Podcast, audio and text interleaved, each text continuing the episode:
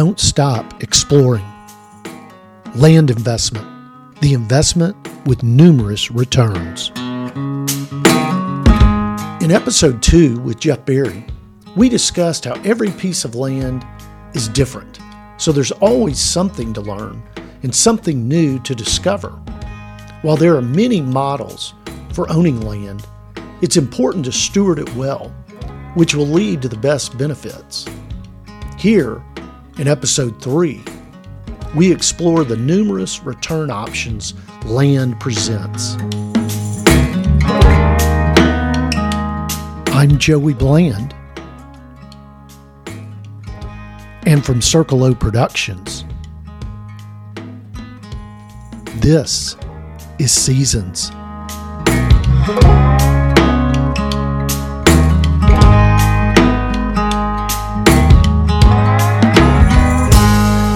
You know, you've been previously talking about returns on land. And I think the investment model of land, there's a lot of different models. And it's, I think it's interesting because I think a lot of people don't really understand land as an investment. It's the oldest, um, it's the oldest uh, business out there, right? You know, farming and land and and but I don't think people really understand. And so, take a couple of minutes, if you will, and walk us through. You you had previously in a previous um, podcast you had talked about like even recreational land can have um, can have uh, an income flow potentially. So, talk about if you don't mind those different models. Yeah. So, I mean, you know, different areas of real estate, you know, of course, have different models and you know return uh, potential and appreciation potential. One of the things that I like particularly about land is it's you're not typically, you know, dealing like if you buy if you're investing in a shopping center or rental housing or what have you, and that's great for a lot of people. For me, the the management side of it again uh, is a little too intensive. It's more management intensive intensive than what farmland can be because you're not you're, you're not dealing with land and buildings mm. and multiple tenants, for example. And so, generally, like with farmland, you would be dealing with one farmer um, with a, with a particular farm, um, and then if you pursued the recreational side, you would have you know typically one person you're dealing with, or a, a small group of people that are you know you're dealing with on the the the uh, hunting side of the return. So you have a, you know, obviously there's some properties in some areas that also have potential for mineral uh, rights and income from that standpoint. Mm. Uh, that was very, uh, it was very active market in that, and you know the Mississippi Delta, the areas of Arkansas, for a good, particularly for a good while while I was in the business, gas companies were uh, looking to do leases, and so there's there's different, you know, quite a few uh, options with different properties for rental income without as heavy of a management uh, load as you might have with other types of real estate. That's a big advantage to me. And then, particularly in what we were doing, you also had um, these uh, different government programs that could provide income. Uh, conservation programs. Uh, you can go through whatever county that you buy your your property is in, you know, there's like the, the FSA that deals with more farm related um, activities, and then the NRCS, which deals with more the conservation side. So we really dealt a lot with NRCS. And, you know, you they have some programs that are more uh, 10, 15 year programs that would provide an annual income for setting that property aside. That's generally for properties that are, are not as good a farmland, again, that would, you know, adjoin uh, creeks and streams or rivers. And uh, so you could plant trees and other buffers as far as to help, you know, prevent the runoff into the creeks uh, from the farming activities. And so then you had also some permanent uh, programs uh, on the government uh, side that could provide one time payments for more permanent conservation measures, which we did that as well when we were planting the trees, putting in the wetlands. And then, of course, the other thing with uh, land is you have the appreciation potential. Like with my dad's property, uh, the farm that he bought outside of you know Memphis, out in Shelby County, uh, southeast Shelby County by the Mississippi line. that wasn't that didn't produce income through the years. Uh, a little bit through the cattle, but that was mainly a land appreciation uh, investment. And it could have also been a hay operation potentially. Mm-hmm, there is mm-hmm. some income, uh, even if you just have pastures, right, with hay income. But right. Yeah, go ahead. Right. So there, you know, from the cattle and hay and and uh, what have you, he there was some some potential, but that was primarily a uh, land investment appreciation uh, model, and that can be a great model, you know, for the right people in the right. Uh, a little bit longer time horizon uh, than than what we were looking to do.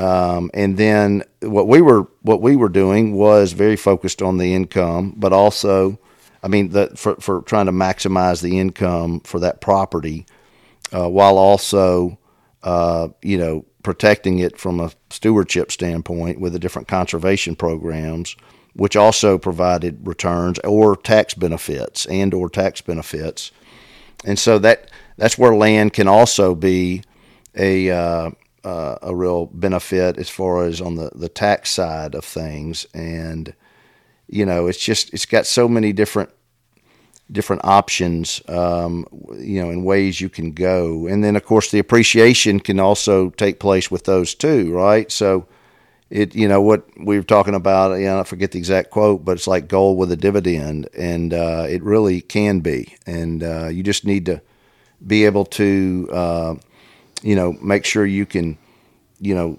invest the the the, the funds or get backing, like we were talking about, uh, with other partners or investors, to where you can manage it and financially while you're, you know, enjoying it and doing what you want to do. And so that's the that's the beauty of land investment to me is the environmental opportunities, the the business investment opportunities and having a place that you can really enjoy and, and make memories. Know. Yeah. Well, I, I think that's interesting because I don't think most people understand the um, the model and and if it's a if it's an income producing farm, meaning that it's got crops on it, um, like you you talked about, in a way, there's a simplicity to it because there's not multiple tenants that you're dealing with, like if you owned a, a, office condo building or something like that. There's typically one farmer that you you build a relationship with, and and you're getting annual income from them, rent on the farm. But then at the same time, um, you know, since the um, 70s, I mean, uh, land has seen constant appreciation.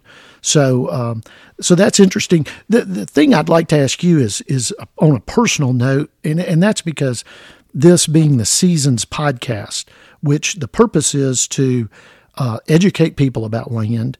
Um, our goal is to see hundred people that'll invest in land that that aren't investing in land right now, but we want to do that through really reconnecting people through the stories.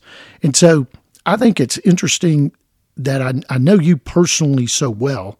And you mentioned earlier how you tend to be a little bit ADD.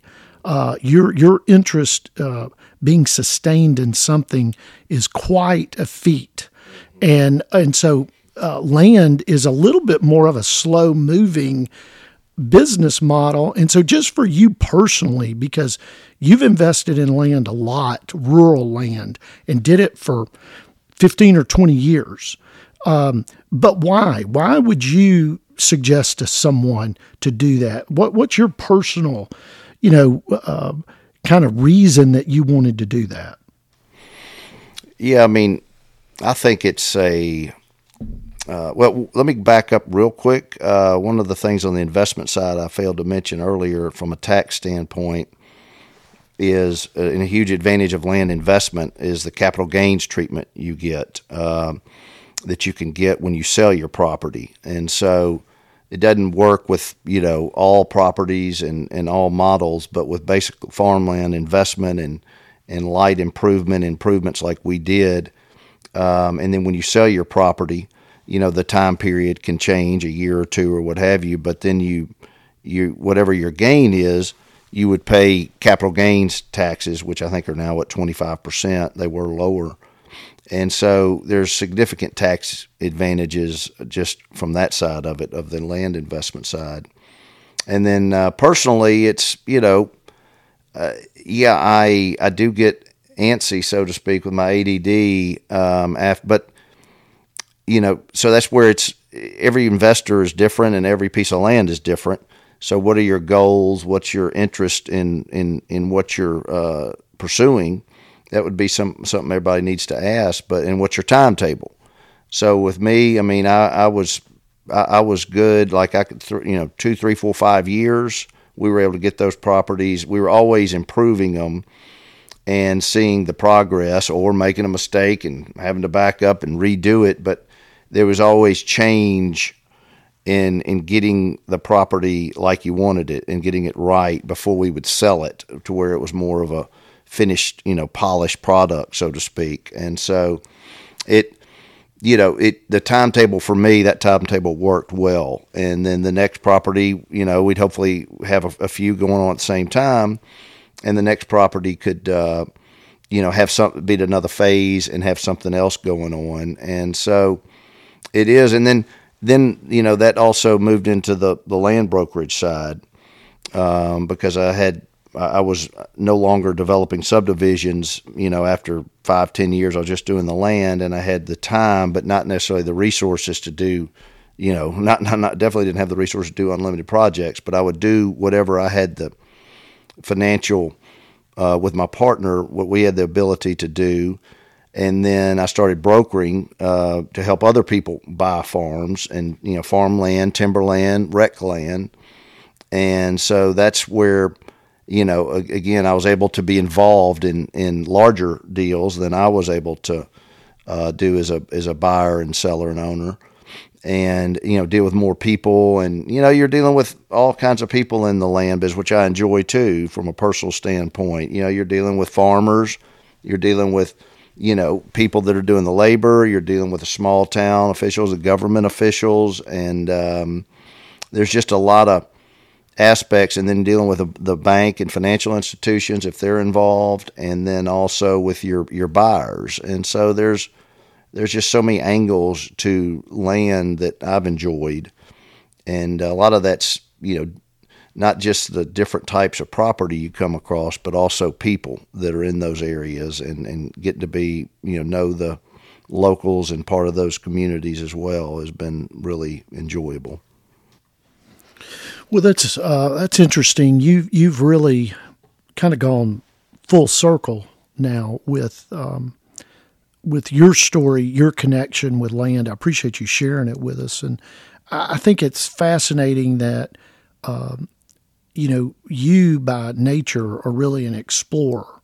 You like exploring. You like new things. You like challenges, um, but you also love nature. You also love uh, being outdoors and experiencing it. And I just think that uh, it's a fascinating story that you have of of enjoying those things with your father as a child and just the time y'all were able to spend together to then that leading to a professional career to then leading to you know where you are today and uh, so i really appreciate you sharing all that you know uh, just going back um, to your dad and that farm. We lived there for a year or two, I don't remember, and I really enjoyed that. That was um, that was a lot of fun. But um, what a what a uh, great launching pad for you, and what an impact that it it uh, had on your family. Really, that that one thing, and I guess for him, I mean, would you say that that was a that was a pretty important investment for your family? Yeah, it was you know definitely um, you know his best investment you know of his life, and um, and it was in in his case it was a uh, kind of a the business side was he just he, he really could tell and thought that this particular farm would be in an area of, of growth over time. Now whether that be more people looking to buy hobby farms or what have you out in that area or in the path of development one day. And it was also something that he, you know, enjoyed so much, uh, you know, dealing with the cattle and, and then that our family did, that he was able to do with his children.